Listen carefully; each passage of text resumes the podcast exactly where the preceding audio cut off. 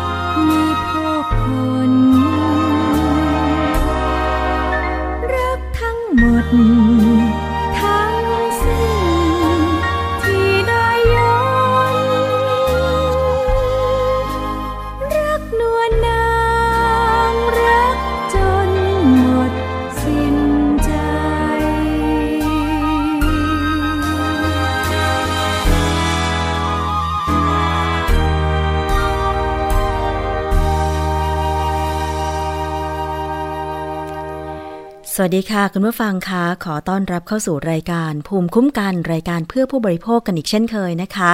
พบกับดิฉันชนาทิพไพรพงศ์ค่ะ จะเจอกันได้เป็นประจำทางวิทยุไทย PBS นะคะ www.thaipbsradio.com แอปพลิเคชันไทย PBS Radio นะคะ รวมไปถึงฟังผ่านสถานีวิทยุที่เชื่อมโยงสัญญาณอยู่ในขณะนี้ด้วยค่ะ ขอขอบคุณทุกสถานีเลยนะคะ ไม่ว่าจะเป็น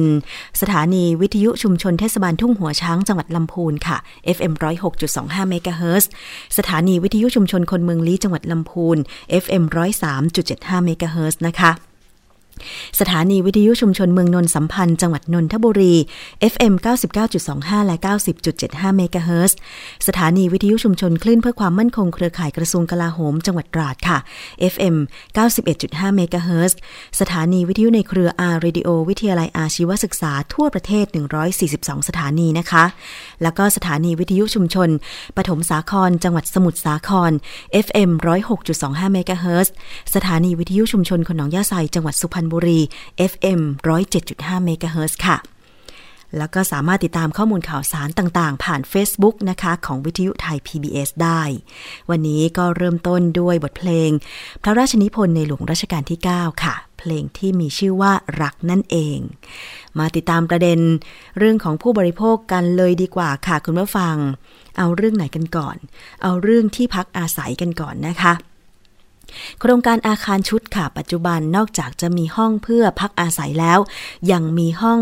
ที่เป็นในส่วนของร้านค้าด้วยนะคะ แต่ว่าตามกฎหมายแล้วก็จะมีการแบ่งกันอย่างชัดเจนนะคะ ตอนที่ส่งแบบขออนุญาตก่อสร้างโครงการนะคะว่าส่วนไหนเป็นส่วนพักอาศัย หรือส่วนไหนเป็นส่วนของการประกอบธุรกิจนะคะ ซึ่งในปัจจุบันเนี่ยรูปแบบของการก่อสร้างอาคารชุด มีทั้งอาคารที่เป็น อาคารขนาดใหญ่และสูงหลายสิบชั้นนะคะ หรือว่าจะเป็นอาคารขนาดไม่สูงมากนักประมาณ 7-8 ชั้น แต่ว่าบางโครงการก็จะมีอยู่หลายตึกนะคะ อันนี้ก็จะอยู่ที่ขั้นตอนของการขออนุญาตในการก่อสร้างนะคะ ซึ่งล่าสุดค่ะมีนักธุรกิจอสังหาริมทรัพย์นะคะ ได้ร้องเรียนผ่านทางรายการสถานีประชาชน และก็ร้องเรียนผ่านพนักงานสอบสวนของกองบังคับการปราบปรามการกระทำความผิด เกี่ยวกับการคุ้มครองผู้บริโภคหรือบอกปคบนะคะ หลังจากที่ได้ไปตกลงซื้อห้องที่ประกาศขายเป็นสำนักงานที่ชั้นล่างของคอนโดแห่งหนึ่ง ในซอยลาดพร้าว 130 เมื่อปี 2557 ต่อมาค่ะได้ประกอบ ธุรกิจนะคะ โดยใช้ห้องสำนักงงานแห่งนั้นเปิดเป็นร้านค้า ตั้งแต่ปี 2557 ค่ะ แล้วก็เมื่อปี 2559 ได้ถูกนิติบุคคล ให้ออกจากพื้นที่ เนื่องจากอ้างว่าแบบแปลนที่นักอสังหาริมทรัพย์ ท่านนี้ซื้อไว้เป็นส่วนของที่พักอาศัย ซึ่งเรื่องนี้ค่ะคุณผู้ฟังมีรายละเอียดที่ค่อนข้างที่จะซับซ้อนมาก ฟังกันไว้เผื่อว่าท่านไหน อยากจะซื้ออาคารชุด ไม่ว่าจะเป็นพักอาศัยหรือการประกอบธุรกิจ เพราะว่าอาคารชุดในปัจจุบัน ห้องที่เป็นร้านค้า ก็จะเป็นร้านสะดวกซื้อ ร้านกาแฟ ร้านซักรีด หรือประกอบกิจการอื่นๆ แต่ว่าตามกฎหมายก็ต้องขออนุญาตก่อสร้างให้ถูกต้อง แยกสัดส่วน ถ้าขออนุญาตก่อสร้างแบบไหนก็ต้องก่อสร้างแบบนั้น ห้ามผิดแบบนะคะ ซึ่งนักธุรกิจรายนี้ที่ไปซื้อห้องที่โฆษณาว่าเป็นสำนักงานของโครงการคอนโด ซอยลาดพร้าว 30 ก็คือคุณวิภาคทองเทพ ไปซื้อห้องแห่งนี้นะคะ โดยผู้ขายก็คือนางสาว สุภษาสิริธนาสาร ราคา2ล้าน6แสนบาท โดยทางคอนโดแห่งนี้โฆษณาไว้ว่า ปิดเป็นสำนักงานหรือเป็นห้องที่ขาย ในเชิงธุรกิจ เชิงพาณิชย์ไม่สามารถพักอาศัยได้ ซึ่งนางสาวสุภษายืนยันว่าห้องนี้เป็นสำนักงานขายเก่าของคอนโด แต่เมื่อถึงเวลาโอนห้อง ผู้ขายอ้างว่าติดขัดเรื่องการโอน นักธุรกิจรายนี้จึงขอเช่าห้องและตกแต่งห้องทำธุรกิจไปก่อน จนถึงเวลาซื้อขาย ผู้ขายขอขึ้นราคาเป็นห้องละ 3 ล้านบาท นักธุรกิจรายนี้ จึงจำเป็นต้องตัดสินใจซื้อ เพราะว่าตัวเองได้ลงทุน ตกแต่งห้องแล้วก็ทำเป็นร้านค้าไปแล้ว คือลงทุนไปแล้วนะคะ หลังดำเนินธุรกิจไปได้ 3 ปี นิติบุคคลของอาคารชุดซอยลาดพร้าว130 แห่งนี้ ก็ได้มีคำสั่งให้ยุติกิจการในห้องดังกล่าว และนำแปลนการก่อสร้างที่อ้างว่า ห้องดังกล่าวสร้างเป็นที่พักอาศัย ไม่ใช่เพื่อสำนักงานทำให้ต้องปิดบริษัทสร้างความเสียหายไปแล้วกว่า 30 ล้านบาท ซึ่งคดีนี้อยู่ระหว่างการดำเนินคดีในศาลแพ่ง เราจะมาฟังรายละเอียดจากทนายความที่ช่วยเหลือในคดีนี้ คุณอนันตชัย ชัยเดชทนายความค่ะ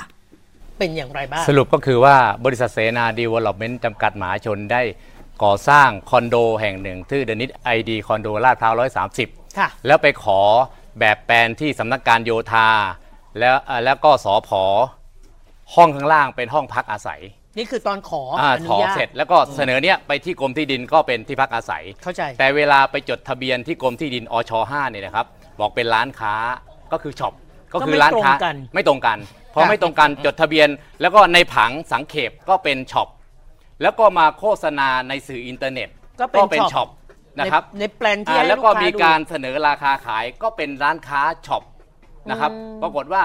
เขาประกอบเขาประกอบกิจการอยู่ 2 ปีครึ่ง เปิดเป็นบริษัท อสังหาริมทรัพย์เป็นนักธุรกิจนะครับ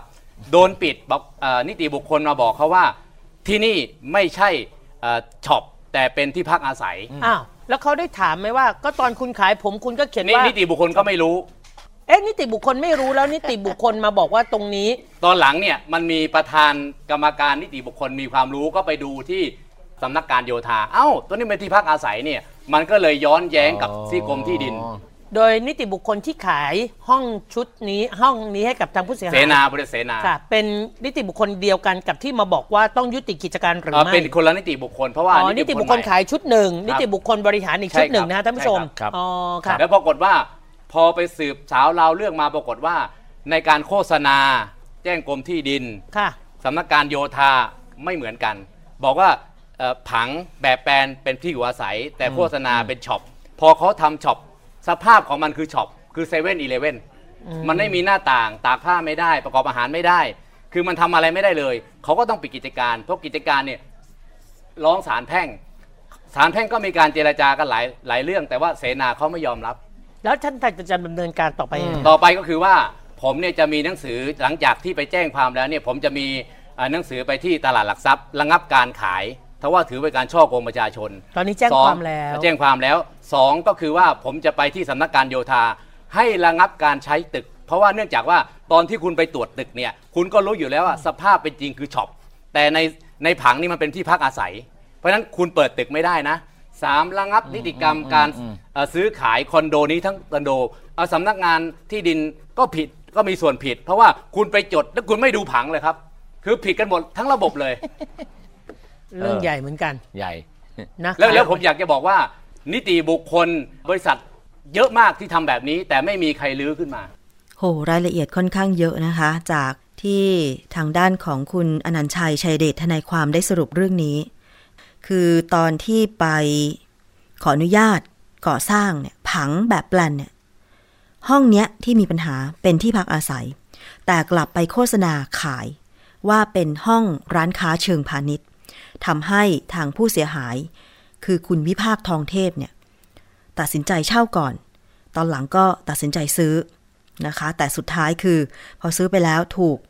เชิญให้ออกเพราะว่า นิติบุคคลชุดต่อมาที่เข้าไปบริหารอ้างว่า เป็นห้องที่เป็นที่พักอาศัยนะคะ ซึ่งเราไปฟังเสียงของคุณวิภาคทองเทพผู้เสียหายกันค่ะ ซึ่งต้องบอกก่อนตอนแรก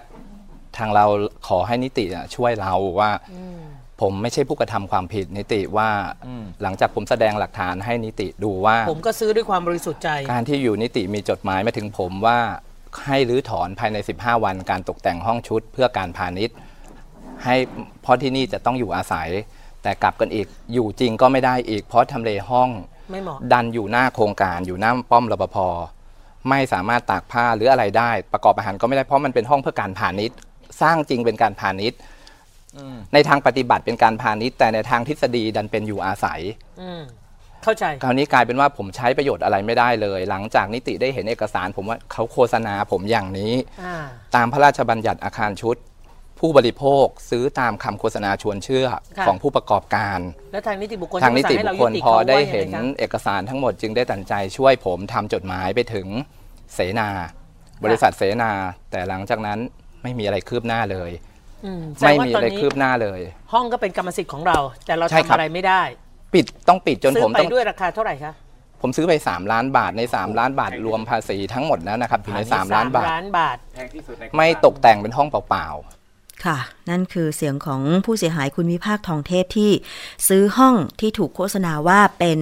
ห้องร้านค้าเชิงพาณิชย์อยู่ด้านหน้าโครงการนะคะ ดิฉันได้เห็นเอกสารที่นำมาแสดงต่อทีมข่าวของสถานีประชาชนทางไทย PBS ละ ก็เป็นหน้าโครงการจริง ๆนะคะ มัน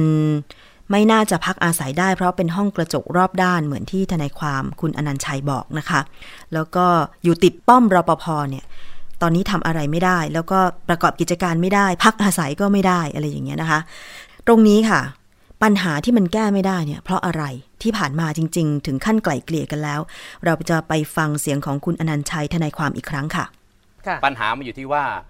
การที่เขายื่นแบบแปลนที่พักอาศัยไปยังสอพอเนี่ยนะฮะค่ะ วิธีการทำ EIA เนี่ยถ้าเป็นที่พักอาศัยเนี่ย ที่จอดรถจะน้อย แต่ถ้าเป็นร้านค้าที่จอดรถจะเยอะ ค่ะ ถึงคุณมาแก้เป็นร้านค้าก็ไม่เหมาะอยู่ไม่ได้อีก เพราะว่ามันไม่ถึงไง นั่นไง มันที่จอดรถมันไม่พอไง คือถ้าหากว่าสำนักการโยธามาตรวจดูค่ะ กรมที่ดินมาตรวจดูว่าสภาพความเป็นจริงเนี่ยมันเป็นช็อปค่ะ ไม่ตรงกับแบบแปลนเขาต้องระงับการใช้ตึกเลยนะ อืม เปิดตึกไม่ได้นะครับ เข้าใจตรงนี้แหละครับจเดือดร้อนคือ point กันเยอะถูกใช่ไหมต้องคะ ครับ แบบแปลนที่ขออนุญาต กับที่โฆษณาขายไม่ตรงกันนะคะ อันเนี้ยจะแก้ไขปัญหายังไงล่ะ มันรู้สึกว่าจะเกี่ยวข้องกับหลายฝ่าย ทั้งตัวผู้พัฒนาอสังหาริมทรัพย์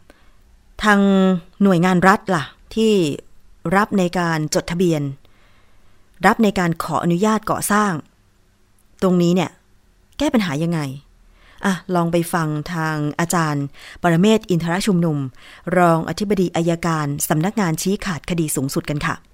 แบบนี้มีเยอะนะแล้วแล้วถ้ามันจดอาคารชุดแล้วมันมันประกอบการค้าได้ไหมข้างล่าง คือถ้ามันไม่ได้มันก็ต้องทำให้มันได้ดิแก้ระเบียบกฎกติกาเสียการอยู่อาศัยแล้วข้างล่างประกอบมีเยอะไอ้แบบเนี้ยข้างล่างมีร้านค้าเนี่ยมีเยอะถ้าตรวจมันจริง แล้วถ้าประกอบกิจการค้าไม่ได้เลิกหมดนะ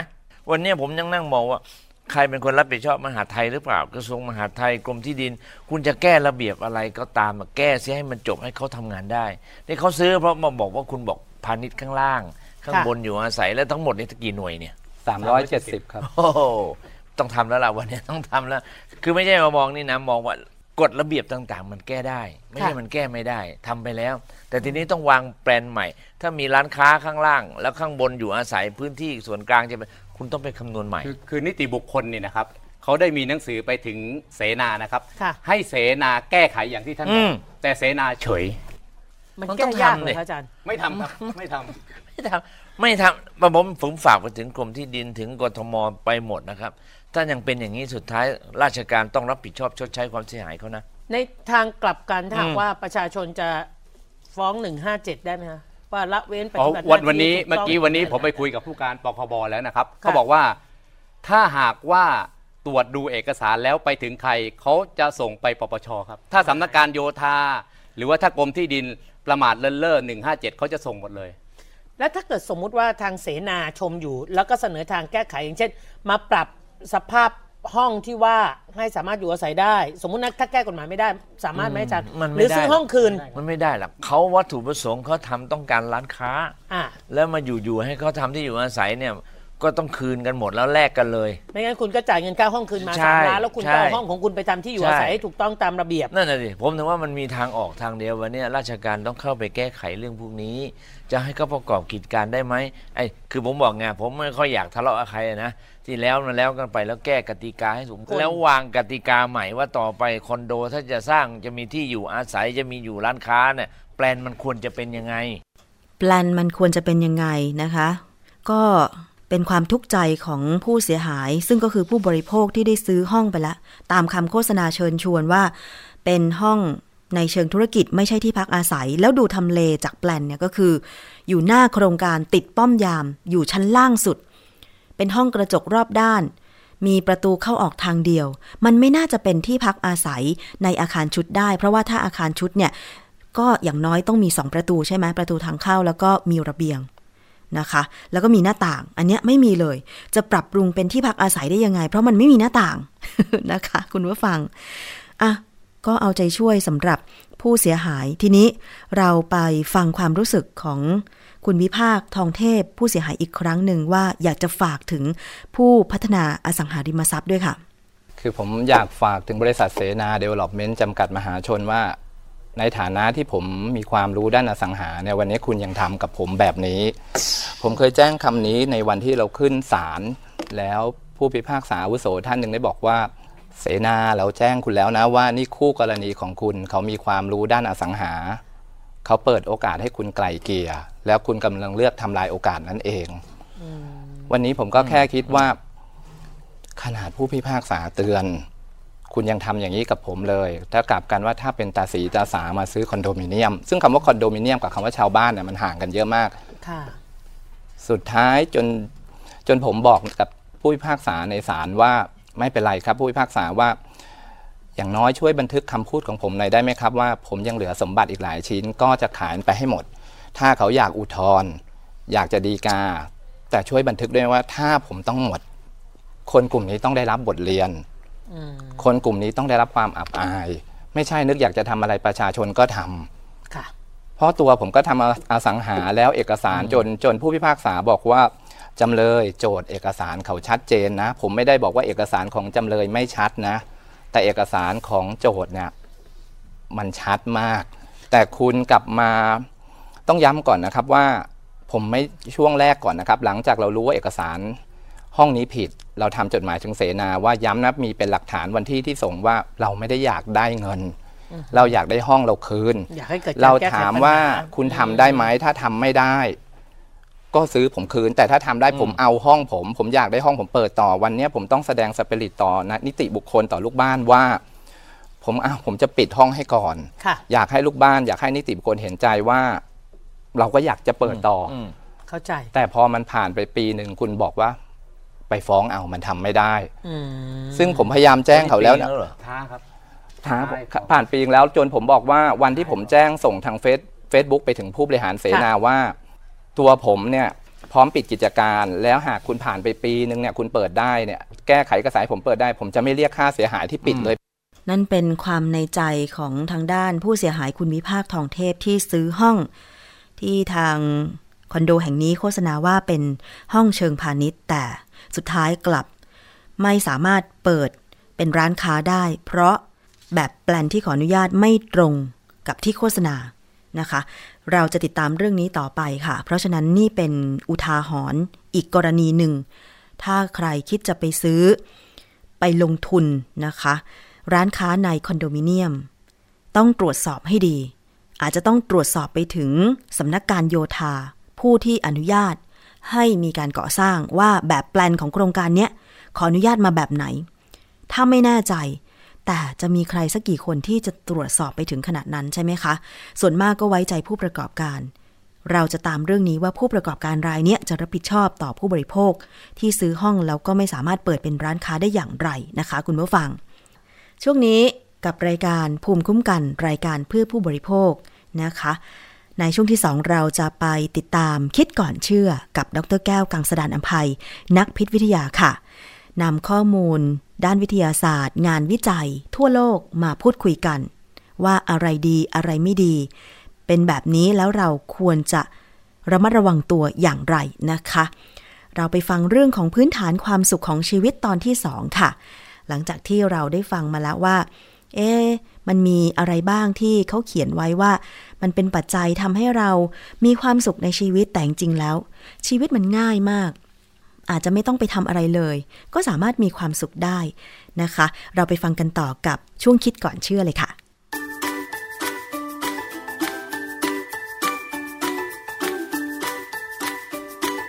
ช่วงคิดก่อนเชื่อ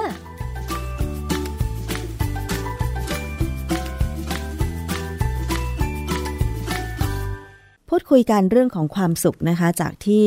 อาจารย์แก้วบอกว่าได้ไปอ่าน บทความจากถุงกล้วยแขก ซึ่งเป็นบทความเกี่ยวกับเรื่องของการทำชีวิตให้มีความสุข มีอยู่ 3 ประเด็นก็คือกินได้นอนหลับแล้วก็ถ่ายสบาย วันนี้เราจะมาพูดคุยกันเรื่องนี้ อาจารย์คะสามหัวข้อนี้มันเป็นปัจจัยที่ทำให้เรามีความสุขยังไงคะคือเวลาเราบอกว่ากินได้เนี่ย มันหมายความว่ามีความอยากในอาหาร ที่เหมาะสมค่ะนะ เพราะว่าคนที่กินได้เนี่ย แล้วแล้วรู้สึกมันถ้าถ้ารู้สึกอร่อยด้วยเนี่ยยิ่งดี เนื่องจากว่ามันเป็นการบอกว่าระบบรับรสของเราเนี่ยปกติอ่าฮะนะทีนี้ความอร่อยของอาหารในความจริงอาหารทั่วๆไปมันก็อร่อยอยู่ในตัวมันอยู่แล้วค่ะที่แต่บางคนเนี่ยเขาใส่จริตเข้าไปมากเกินไป เช่นจะต้องกินของเป็นแปลก เช่นเวลาเขาจะกินไอ้ปลา เคยเห็นในข่าวที่ในในในยูทูบก็มีนะในข่าวทีวีก็มีเขากินปลาเผาค่ะที่เผาเฉพาะตัวปลาแต่หัวมันยังไม่โดนเผาแล้วมันยังหายใจกระดึบกระดึบกระดึบอยู่อะ อย่างนี้คนพวกนี้มีความสุขไหมที่ปลาเห็นหมึกปลาเป็นอย่างนั้นหรือว่ากินกินหมึกดิบๆที่มาตัวเป็นๆอย่างในหนังที่เราดูนะแล้วกวนมึงโบอะค่ะอันนั้นกินหมึกดิบๆหรือว่าอย่างบางคนกินไอ้เขาเรียกว่าอะไรนะต้มเปรตปลาไหลอย่างเงี้ย คือเอาปลาปลาไหลสดดิบๆเอ้ยเป็นๆเนี่ยใส่ไปในหม้อที่น้ำมันร้อนเนี่ย กินไปวิญญาณปลาไหลมันก็ยังว่ายอยู่แถวนั้นอะ หรือบางคนกินแฮมเบอร์เกอร์สมองสมองหมูสมองวัวอะไรก็มีนะฮะค่ะซึ่งแม้กระทั่งกินอุ้งตีนหมีกินรังนก ซึ่งเป็นการทำลายทำให้นกบางรังรังทำวางไข่ไม่ได้เนี่ยคืออันนี้ไม่ได้หมายความว่าอยากกินพวกนี้แล้ว อันนี้คือสิ่งที่ที่ที่ควรจะเป็นค่ะมันไม่ใช่สิ่งที่ควรจะเป็น สิ่งที่ควรจะเป็นในการกินก็คือกินอาหารเหมือนว่าให้ครบห้าหมู่ก่อนค่ะเพื่อให้ได้สารอาหารครบ ถ้าสารอาหารครบเนี่ย และปริมาณพอเนี่ย เราก็จะมีความสุขค่ะก็เป็นพื้นฐานชีวิตที่จะมีความสุขใช่ไหมค่ะเรารู้ว่าเรากินแป้งควรจะกินประมาณไหน ที่จะให้คือแป้งกับไขมันเนี่ย เป็นสารอาหารที่สำคัญค่ะแต่ต้องประมาณให้ได้ว่า มันไม่ทำให้น้ำหนัก เปลี่ยนไปมากมายนักค่ะทำให้น้ำหนักไม่ใช่ว่าขึ้นอยู่ตลอดเวลา น้ำหนักเนี่ยมันควรจะบวกลบสองสามกิโลได้ แล้วมันก็ควรจะอยู่ในค่าที่เป็นค่าที่เรียกว่าดัชนีดัชนีมวลกายซึ่งค่ะถ้าใครอยากรู้ว่าดัชนีมวลกายคำนวณยังไง ก็ในอินเทอร์เน็ตเยอะแยะนะฮะก็จะบอกไว้นะน้ำหนักนี่มันควรจะสวิงได้พอสมควรไม่ใช่ว่า จะต้องอย่างผมเนี่ยผมสูงร้อยเจ็ดสิบเนี่ยคำนวณแล้วมันจะต้องประมาณสี่สิบแปดค่ะ ผมก็ไม่ควรผมเดี๋ยวผมก็ยอมปล่อยให้มันสี่สิบเจ็ดบ้าง แต่ส่วนใหญ่มันจะเข้าไปสี่สิบสามสี่สิบก็อันนี้เราไม่ถือว่าร้ายแรงอะเพราะว่าจริง ๆ แล้ว มันไม่มีไม่มีวิธีการคำนวณที่เป็นเป็นเป็นมาตรฐานจริงค่ะๆส่วนใหญ่เขาก็แค่ดูว่าส่วนใหญ่แล้ว ถ้าคนอยู่ในค่ามาตรฐานก็จะไม่เป็นโรคอือนะฮึนะ เพราะฉะนั้นในเรื่องนี้ก็เอาง่ายบางทีง่ายๆเนี่ยเขาบอกว่าให้หนุ่มผู้ชายเนี่ยนะ ร้อยเจ็ดสิบถึงร้อยเจ็ดสิบเนี่ยก็เอาร้อยลบสูงสูงเท่าไหร่นักหนาเอาร้อยลบค่ะและที่เหลือคือน้ำหนักที่ที่ควรจะเปลี่ยนแปลงเปลี่ยนไปอย่างนั้นอะไรเงี้ยแล้วเราเพราะฉะนั้นไขมันกับแป้งเนี่ยเป็นตัวที่ต้องกำหนดส่วนผักผลไม้เนี่ยพยายามให้ได้ครึ่งจานของทุกครั้งที่กินอาหารค่ะแต่ก็ไม่ได้หมายความว่า จะต้องครึ่งจานทุกมื้อตลอดไป เออ มันเอาเอาเอาทั้งวันดีกว่า ค่ะนะทั้งวันให้ได้ผักผลไม้บ้างแต่พอสมควร วิธีที่จะดูว่ากินผักผลไม้พอไม่พอเนี่ย ก็คือตอนเช้าเข้าห้องน้ำสบายไหมค่ะคือส่วนใหญ่ของของมนุษย์เนี่ย ผักผลไม้จะเป็นตัวช่วยให้เข้าห้องน้ำสบาย แต่มันก็มีคนบางคนนะซึ่งเขาบอกเขากินยังไงเขาก็ถ่ายยาก ใช่ หนูเคยได้ยินได้ฟังคนเล่าประสบการณ์เรื่องนี้ว่า ขนาดมีคนบอกว่ากินชากุหลาบเนี่ยโอ้โหแป๊บเดียวนะคะไม่ถึงครึ่งชั่วโมงก็เข้าห้องน้ำเลย แต่กับเพื่อนคนเนี้ยบอกว่าชากุหลาบต่อให้จะสี่แก้วห้าแก้ว ก็ไม่เป็นผลกับเขา แสดงว่าเขาเป็นคนธาตุแข็งมากอะค่ะอาจารย์เอมมันไม่ไม่ใช่ใช้คำว่าธาตุแข็งนี่มันเป็นภาษาโบราณนะนะค่ะแต่จริง ๆ เนี่ย การที่จะถ่ายสะดวกหรือไม่สะดวกเนี่ย มันขึ้นอยู่กับแบคทีเรียอ๋อซึ่งอยู่ในในลำไส้ใหญ่เราค่ะแบคทีเรียเนี่ยบางตัวมันจะต้น การดูดน้ำกลับเข้าไปจากอุจจาระค่ะทำให้อุจจาระนี่ค่อนข้างแข็งค่ะแต่บางชนิดก็ไปยับยั้งการดูดน้ำกลับก็จะทำให้อุจจาระนั้นเหลวอะไรแบบเนี้ยนะค่ะเพราะฉะนั้นเราจะสังเกตว่าเวลาบางสำหรับคนทั่วไปเนี่ย บางครั้งการกินอาหารบางอย่างซึ่งจะบอกว่าเสาะท้องเนี่ยค่ะมันก็จะคือถ่ายเหลวเลยค่ะแต่บางคนเนี่ยกินเสาะยังไงก็ไม่ฮะก็ไม่มีปัญหา ผมเคยเจอเด็กคนหนึ่งเขาบอกว่าเขาถ่ายทุก สามสี่วันเขาบอกว่าอย่างนี้ค่อนข้างจะอันตรายนะค่ะก็แนะนำบอกว่าลองไปกินสับปะรดกับนมนมนมสดอะค่ะหรือว่าถ้าสับปะรดไม่ไหวเอาบักเอาบักขามเปียกผสมนมสดกินเลยค่ะเพราะสองอย่างนี้ส่วนใหญ่เราก็รู้ว่าแค่แค่เรานึกถึงเราก็รู้สึกจะถ่ายเร็วแล้วจะจะเข้าห้องน้ำแล้วใช่ไหมแต่ปรากฏว่าเขาก็ไม่ทำนะแล้วก็ไม่ได้ผล ไม่ได้ผลเหมือนเดิม แสดงไม่ได้ว่าผล เหมือนเดิมเขาจะต้องเพิ่มแบคทีเรียตัวที่ทำให้ถ่ายได้ง่ายสะดวกยังไงอาจารย์ เพราะว่าใช่คือจริงๆมันก็คือแลคโตแบคทีรัสนั่นแหละค่ะที่มีขายในนมเปรี้ยวนั่นแหละค่ะแต่ก็อาจจะเป็นคนที่ต้องการ เรากินบางคนกินขวดหนึ่งแล้วได้ผลบางคนอาจจะต้องกินสามขวดอะไรอย่างเงี้ยนะเพราะฉะนั้นเนี่ย เรื่องการกินผักผลไม้การกินอาหารเนี่ย มันมันสำคัญค่ะแล้วยิ่งเราเราเราเคยคุยเรื่องการกินอาหารหลังออกกำลังกายก่อนออกกำลังกายไปใช่ไหม ค่ะ อันนี้สำคัญ เช่นอย่างถ้าสมมติเรารู้สึกว่าเล่นกีฬาแล้วมีแอมโมเนียออกมา อย่างที่ผมรู้สึกเป็นบางครั้งเนี่ยนั่นหมายความว่าโปรตีนเราถูกเอามาใช้มากกล้ามเนื้อเราสลายเยอะค่ะเราต้องเสริมโปรตีนเข้าไปหลังจากออกกำลังกายนะและครั้งต่อไปต้องพยายามกินคาร์โบไฮเดรตกับไขมันบ้างให้มันเกินให้ให้มันมากพอที่จะเอาไปใช้เป็นพลังงาน โดยที่ร่างกายจะได้ไม่ไปดึงเอาโปรตีนมาใช้ค่ะ อ่าอันเนี้ยเพราะฉะนั้นเรื่องอาหารนี่เป็นเรื่องสำคัญที่ที่ว่าเป็นเรื่องต้องมีความรู้ แล้วถ้าไม่รู้ก็ต้องหาความรู้จากคนที่เขาไม่ได้ขายอาหารเสริมค่ะคนที่เป็นอาจารย์ทางด้านอาหารและโภชนาการทั่วๆไปเขาก็จะสอนเขาจะให้ความรู้ได้ค่ะ อันนี้คือกินได้กินได้ก็จะเป็นคนที่มีความสุขค่ะนะแต่ว่าต้องกินให้ถูกต้องกินให้เป็นไม่ได้กินเพราะสนุกกินเพื่ออยู่ ไม่ใช่อยู่เพื่อกินค่ะตอนนี้ ปรัชญาข้อที่สองจากถุงเพื่อแขกก็คือนอนหลับ เราเรียนหนังสือมาจากเด็กๆอะเขาก็สอนว่าการนอนหลับเนี่ย มันทำให้ร่างกายเนี่ยได้ พักผ่อนได้ซ่อมแซมส่วนสึกหรอ ก็ก็จริงนะอย่างเช่นกล้ามเนื้อเนี่ย ที่มันใช้ทำแรงกายไปออกกำลังกายไปอะไรมันมันจะต้องสึกหรอบ้างแหละ มันไม่ได้ใช้คาร์โบไฮเดรตกับไขมันร้อยเปอร์เซ็นต์หรอกมันก็มีกล้ามเนื้อออกมาบ้างค่ะก็จะซ่อมแซมสร้างใหม่ แต่ว่างานวิจัยเนี่ยตอนนี้มัน พอดีผมไปเจอข้อมูลของ NIH หรือ National Institute of Health ของหรือกึ่งกึ่งๆกระทรวงสาธารณสุขของอเมริกานะค่ะเขามีบทความว่าสมองคงจะขับสารพิษออกระหว่างการนอนหลับความจริงไอ้บทไอ้เรื่องนี้เราเคยคุยไปครั้งหนึ่งแล้วผมจำได้นะค่ะแต่ว่าก็ผ่านๆทีนี้พอ NIH เอาเรื่องนี้ขึ้นมาเป็นประเด็นประเด็นเนี่ย แสดงว่า NIH ต้อง ให้งานวิให้ทุนทำวิจัยแล้วก็มีคนทำวิจัยแล้วก็ได้ผลออกมาบางอย่างเอ่อมันมีบทความมันหนึ่งในเว็บไซต์หนึ่งเขาก็ถามว่าไอ้การนอนหลับเนี่ยสมองจะเพิ่มประสิทธิภาพการขับของเสียทิ้งไหมค่ะคือมันมีระบบระบบหนึ่งในการขับของเสียออกจากสมองเลยเขาเรียกว่า glymphatic ซึ่งก็จะประจำนะฮะคล้ายๆมันคล้ายๆ lymphatic แหละคล้ายๆเป็น lymphatic คือ lymphatic ก็คือระบบเกี่ยวกับอ่า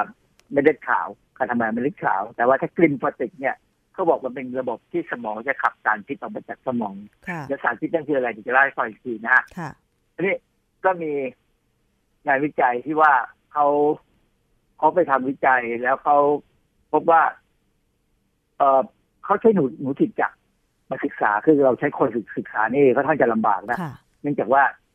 เขาต้องฉีดสีเข้าไป แล้วก็มีการใช้ไอ้เครื่อง MRI เครื่องอะไรต่ออะไรที่มันมีมันวุ่นวายพอสมควร เอ่อเขาเขาฉีดสีเข้าไปในสมองหนูค่ะ ที่มันนอนในท่านอนที่ต่างกัน สงสัยแล้วว่าเราจัดให้หนูมันนอนท่ามันต่างกันได้ยังไง หนูมันก็แบบไอ้บนตัวงองอ มันจะนอนหงายหรือปกตินอนตะแคงได้เหรอคะอาจารย์นั่นเลยผมก็เลยนี่แหละถามว่าคือจริงๆท่านอนของของสัตว์เนี่ยหรือของคนเอาของคนก็ได้คนเรามีท่านอนอยู่สามท่าค่ะนอนหงายนอนหงายนอนหงายที่ท่าโยคะเขาเรียกว่าอะไรเนาะท่าศพ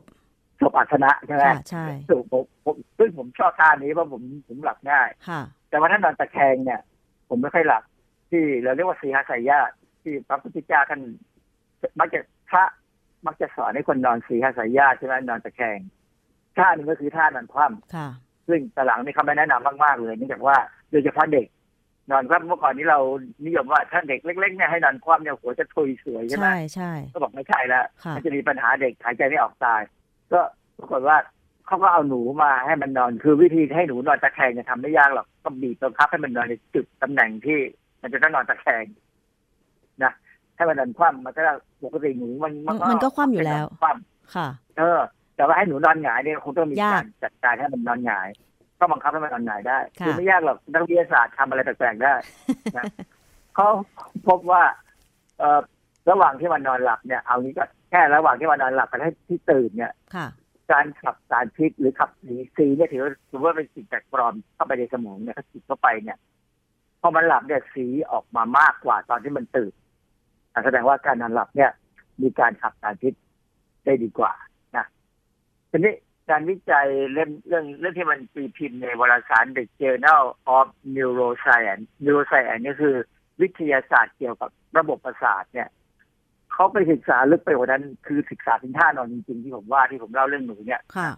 เขาก็พบว่า การนอนตะแคงเนี่ย เป็นท่านอนที่ทำให้ร่างกายขับสารพิษออกจากสมอง ได้ดีที่สุด โดยเฉพาะสารที่เราเรียกว่าเบต้าอะไมลอยด์beta amyloid คืออะไรอะไรคะ beta amyloid มันเป็นโปรตีนชนิดหนึ่ง ซึ่งเป็นโปรตีนที่ไม่ดี ซึ่งร่างกายจะต้องขับทิ้งค่ะเพราะว่า ถ้ามีการสะสมโปรตีนตัวนี้คือ beta amyloid เยอะๆเนี่ย ก็บอกว่ามันมีความสัมพันธ์กับอาการของอัลไซเมอร์อ๋อเพราะฉะนั้นผมก็เออผมนอนคือเขาบอกว่านอนตะแคงดีที่สุดรองลงมาคือนอนหงาย นอนการนอนที่ไม่ดีคือนอนคว่ำค่ะผมเมื่อคืนผมพอผมอ่านเรื่องนี้เตรียมไปสไลด์เสร็จปั๊บผมพยายามนอนตะแคงนะอือฮึได้ไหมคะแต่ผมนอนไม่หลับแต่ผมนอนไม่หลับกอดหมอนข้างยังไงก็นอนไม่หลับค่ะสุดท้าย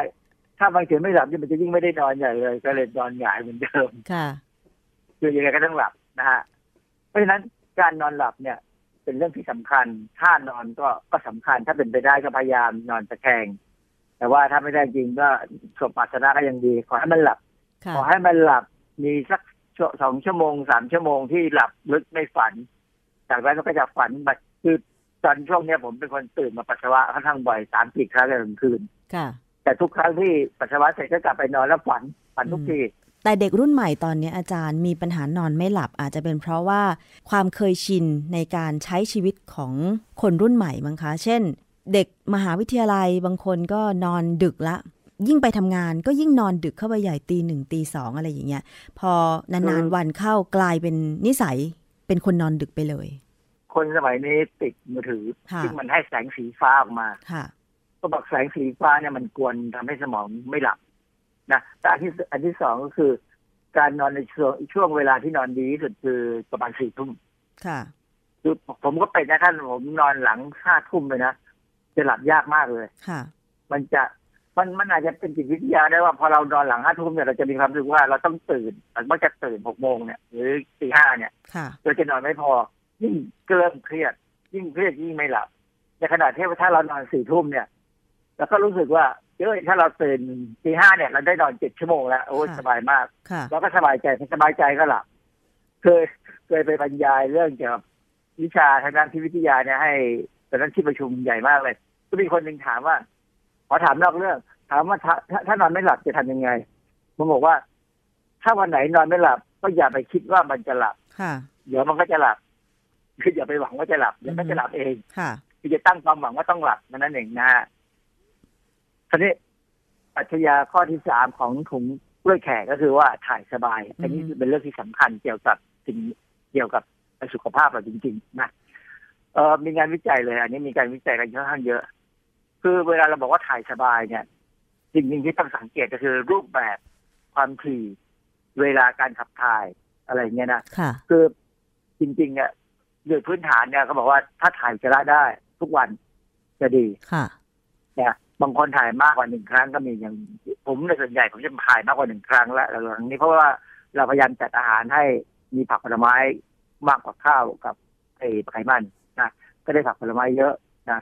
ผักผลไม้เนี่ยมันช่วยกระตุ้นการมูฟเมนต์การขยับตัวของลำไส้ใหญ่นะฮะค่ะทีนี้ไอ้ที่สำคัญคือค่า pH ของอุจจาระต่ำอืมจะดีมากทำให้เสี่ยงต่อการเป็นมะเร็งลำไส้น้อย อันนี้ อาจจะงงว่าไอ้ pH ของอุจจาระต่ำนะครับเป็นไง ความเป็นกรดเป็นด่างเหรอะคะอาจารย์ เออความเป็นกรดเป็นด่างนี่แหละ จะไปวัดมันยังไงคือจริงๆ ถ้าเราจะวัดก็วัดได้ แล้วก็ต้องไปมันตรวจที่มันมีกระดาษโรงพยาบาลใช่ไหมคะไม่จะเป็นความจริงมันมีกระดาษวัด pH ขาย อ๋อ แล้วก็ไปซื้อมาตรวจแพงนิดหน่อย เออเราพอเราจิ้มลงไปปั๊บเนี่ยมันจะขึ้นสีมาให้เห็น อ๋อว่าสีนี่เป็นไปทางกรด หรือเป็นด่างคือค่า pH ถ้าต่ำกว่าเจ็ดเราถือว่าเป็นกรดค่ะถ้าสูงกว่าเจ็ด เราถือว่าเป็นด่างทีนี้ที่ว่าสำคัญเพราะเพราะอะไร เพราะว่า เออเวลาเรากินใยอาหารสูงๆกินผักผลไม้เยอะๆเนี่ย แบคทีเรียที่อยู่ในลำไส้ใหญ่เราเนี่ย มันจะย่อยใยอาหารที่มันย่อยได้เนี่ย แล้วพวกนี้เวลากินใยอาหารแล้วมันจะถ่ายออกมาเป็นกรดแลคติกก็เป็นกรดค่ะเพราะฉะนั้นพอพอพอพอในลำไส้ใหญ่เราเนี่ย มีค่า pH เป็นเป็นไปทางกรด สิ่งที่สำคัญคือว่ามันจะไปยับยั้งการขยายตัวของเนื้องอก ที่อาจจะเป็นมะเร็งได้ คือในลำไส้ใหญ่เราเนี่ย มันมีเซลล์ที่จะเปลี่ยนไปเป็นเซลล์มะเร็งอยู่ทุกคนอะค่ะเพียงแต่ว่าไอ้ค่าความเป็นกรดด่างเนี่ยเป็นตัวคุมมันอืมค่าค่าความเป็นกรดด่างในลำไส้ใหญ่เราเป็นด่างเป็นด่างซึ่งเขาจะเป็นมากในคนที่กินเนื้อสัตว์สูง ไม่ไม่ต้องกินดอกผลไม้ค่ะเพราะเนื้อสัตว์เป็นโปรตีนใช่ไหมค่ะโปรตีนเนี่ยเวลามันถูกย่อยสุดท้ายสิ่งที่ได้คือแอมโมเนีย เพราะฉะนั้นแอมโมเนียนี่เป็นด่างเป็นด่างแก่นะค่ะเป็นด่างแก่ซึ่ง ถ้ามันอยู่ในลำไส้ใหญ่เราเนี่ย ก็เป็นด่างสภาวะเป็นด่างเนี่ย เซลล์มะเร็งชอบอ๋อเพราะเซลล์มะเร็งเนี่ย เวลามันใช้พลังงานเนี่ย มันจะปล่อยกรดออกมาก็เป็นกรดแลคอ่าเป็นกรดแลคติกนี่แหละนะแต่ว่าถ้ามันกดปล่อยเป็นกรดแลคติกออกมาเนี่ย แล้วสภาวะมันยังเป็นกรดอยู่เนี่ย เซลล์มะเร็งจะตายเองอืมแต่ว่าถ้าเรากินอาหารที่โปรตีนสูงและกินผักน้อยเนี่ยผลไม้น้อยแบคทีเรีย มันไม่ได้ช่วยสร้างกรดแลคติกมาให้เนี่ยค่ะเราเราได้แอมโมเนียเยอะมากเนี่ยแอมโมเนียจะเป็นตัวที่ไปทำให้สิ่งแวดล้อมรอบเซลล์มะเร็งเนี่ย ไม่เป็นกรดซึ่งเซลล์มะเร็งจะตายอืมก็เป็นด่างเซลล์มะเร็งจะชอบเป็นด่างมากค่ะ อย่างเวลาเราเลี้ยงเซลล์มะเร็งในหลอดทดลองในห้องปฏิบัติการเนี่ยอาหารเลี้ยงเชื้ออาหารเลี้ยงเซลล์เนี่ยต้องมีความเป็นด่างสูงค่ะ นะฮะเพราะฉะนั้นก็ถึงบอกว่าคนที่กินผักผลไม้เนี่ยจะลดความเสี่ยงต่อการเป็นมะเร็งลำไส้ใหญ่ อันนี้มีงานวิจัยเยอะมากค่ะเอ่อการขับถ่ายมากขึ้น จะกำจัดส่วนเกินของเอสโตรเจน และก็น้ำดีส่วนเกิน อันนี้เอสโตรเจนเนี่ยจริง ๆ แล้วเนี่ยสำหรับผู้หญิงเนี่ยสำคัญมากค่ะเป็นฮอร์โมนที่แสดงความเป็นผู้หญิงแต่เอสโตรเจนเนี่ยในทางวิทยาศาสตร์ก็ถูกกำหนดว่า มันเป็นสารก่อมะเร็งตัวหนึ่งถ้ามันมากเกินไปอ๋อค่ะเพราะฉะนั้นถ้าเรากินผักผลไม้มากๆ เนี่ย มันถ้าถ้ามันมีพวกอ่าเปกตินเปกตินนี่เราดูรู้อย่างแตงกวาเนี่ยจะมีเปกตินส่วนใสๆของมัน หรือฟักฟักก็จะมีเปกตินอ๋อน้ำใสๆเหนียวเอ่อพวกนั้นแหละฮะหรือว่าอ่าพวกส้มๆค่ะส้มโออะไรพวกเนี้ยนะเปลือกส้มโอหรือส้มโอ ตัวเนื้อส้มโอเนี่ยมันจะมีเปกติน ซึ่งพวกนี้สามารถจะจับเอสโตรเจน แล้วก็จับน้ำดีออกไปได้ เหตุที่ว่าน้ำดีเนี่ย คือความความจริงแล้วน้ำดีในร่างกายเราเนี่ย ตับที่สร้างออกมาใช้เพื่อนำไขมันเข้า ระบบไปที่ตับค่ะใหม่นะเอาไขมันไปใช้เนี่ย แต่ว่าน้ำดีเนี่ย มันจะไปถูกดูดซึมกลับที่ลำไส้ใหญ่ เพื่อทำให้ร่างกายไม่ต้อง ไม่ต้องสร้างน้ำดีมากเกินไปค่ะแต่บางครั้งน้ำดีที่บางคนมีมากเกินไปเนี่ยแบคทีเรียในลำไส้ใหญ่เนี่ย สาบางบางชนิดสามารถเปลี่ยนน้ำดีไปเป็นสารก่อมะเร็งได้อืซึ่งมก็มีการพิสูจน์ค่ะเพราะฉะนั้นผักผลไม้จะจับน้ำดีออกไปบ้างอือฮึไม่ให้มันมีมากเกินไปค่ะนะฮะทีนี้สิ่งหนึ่งที่เป็นเรื่องที่บางทีผมเคยเคยอยากทำวิจัยเรื่องนี้ แต่ไม่มีนักศึกษายอมทำอะไรคะ ก็คือว่าลักษณะของอุจจาระแต่ละคนเนี่ย มันจะเปลี่ยนไปตามอาหารที่กินค่ะ ไอเดียนี้มาจากไอไอความคิดเนี่ยมาจากตอนสมัยผมตอนที่ผมทำปริญญาเอกเนี่ย ผมมีเพื่อนอยู่คนหนึ่งเขาทำวิจัยเรื่องนี้ค่ะเขาทำในหนูเขาให้หนูเนี่ย กินใยอาหารที่แตกต่างกันไม่เหมือนกัน กินใยอาหารไม่มีหลายอย่างปรากฏว่าให้อย่างหนึ่งกินเข้าไป หนูเนี่ยมันอือออกมาเป็นลูกกระสุนเลยค่ะแข็งหมดเลยนะเป็นไม่ไม่ไม่อย่างหนึ่งให้หนูอีกกลุ่มหนึ่งกินออกมา มันก็เป็นเป็นลูกกระสุนแต่มันเป็นให้ลูกปัดติดก้นเลยอืมคือเป็นเป็นเป็นลูกปัด อีกอย่างหนึ่งถ้าไม่หนูหนูก็จะถ่ายเหลวบางทีก็หนูถ่ายกัน คือมันมันจะมีลักษณะซึ่งบ่งชี้ว่า ไอ้ไอ้ใยอาหารที่เขาให้กินเนี่ย มันเป็นตัวกำหนดว่าอุจจาระจะดีไม่ดีใยอาหารก็มาจากผักผลไม้ค่ะทีนี้ผมไปเจอรูปรูปหนึ่งในอินเทอร์เน็ตเขาบอกว่า ถ้าอุจจาระออกมาเป็นก้อนกระสุน ซึ่งเราก็จะรู้ว่าถ้าวันไหนเรากินอาหารแบบ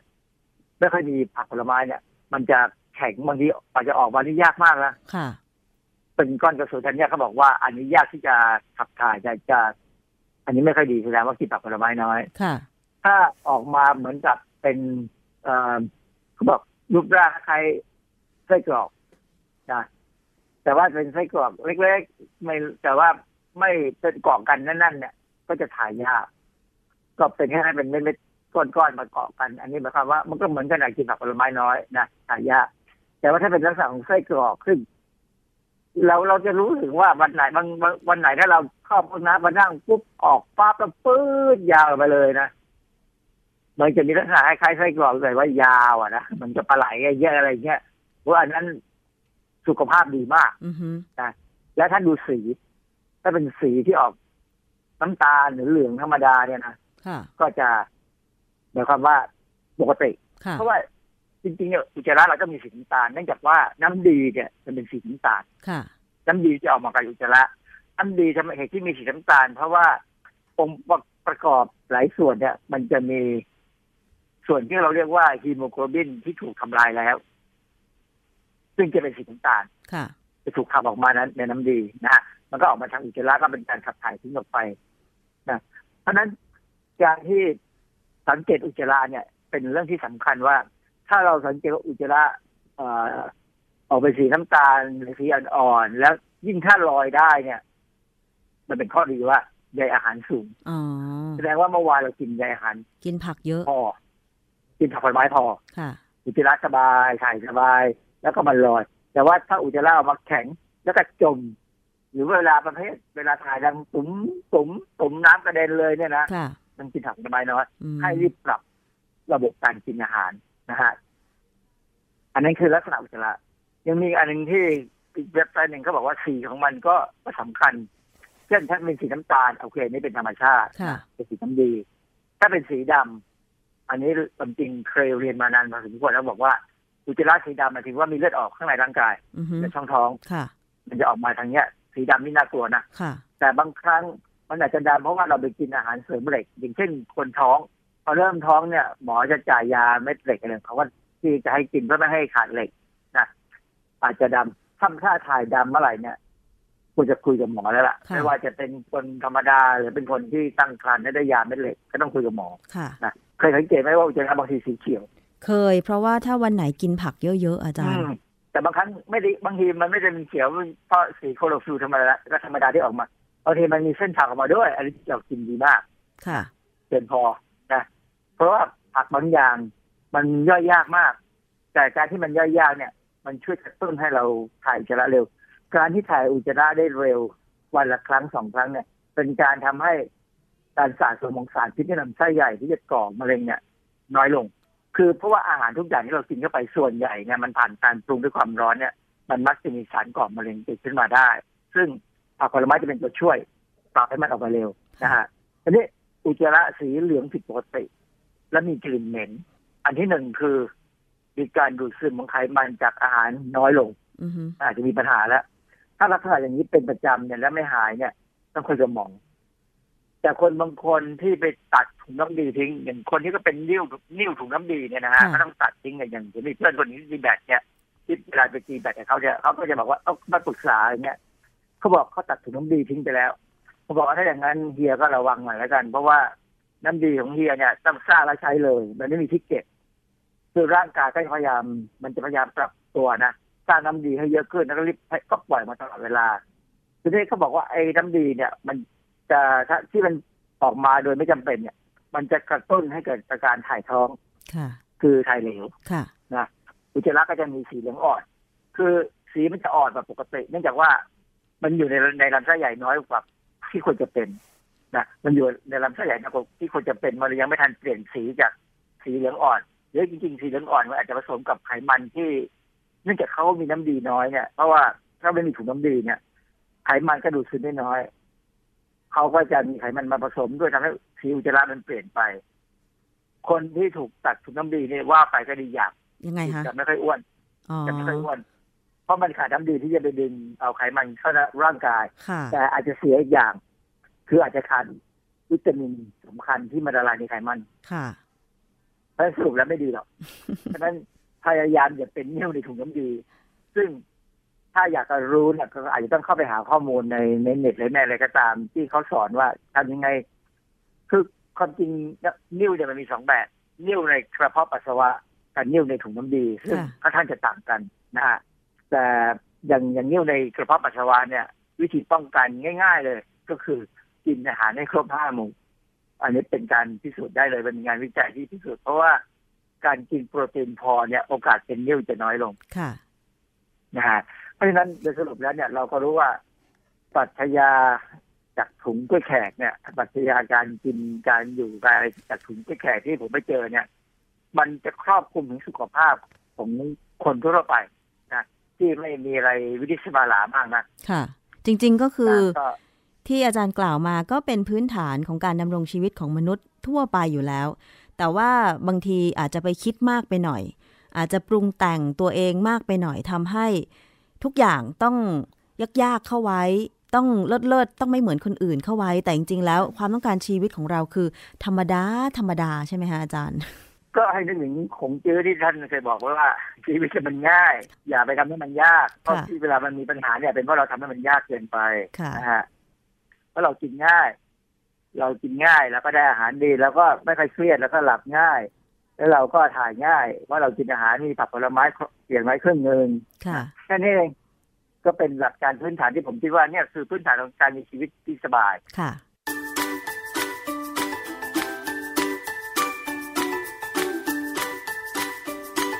ช่วงคิดก่อนเชื่อ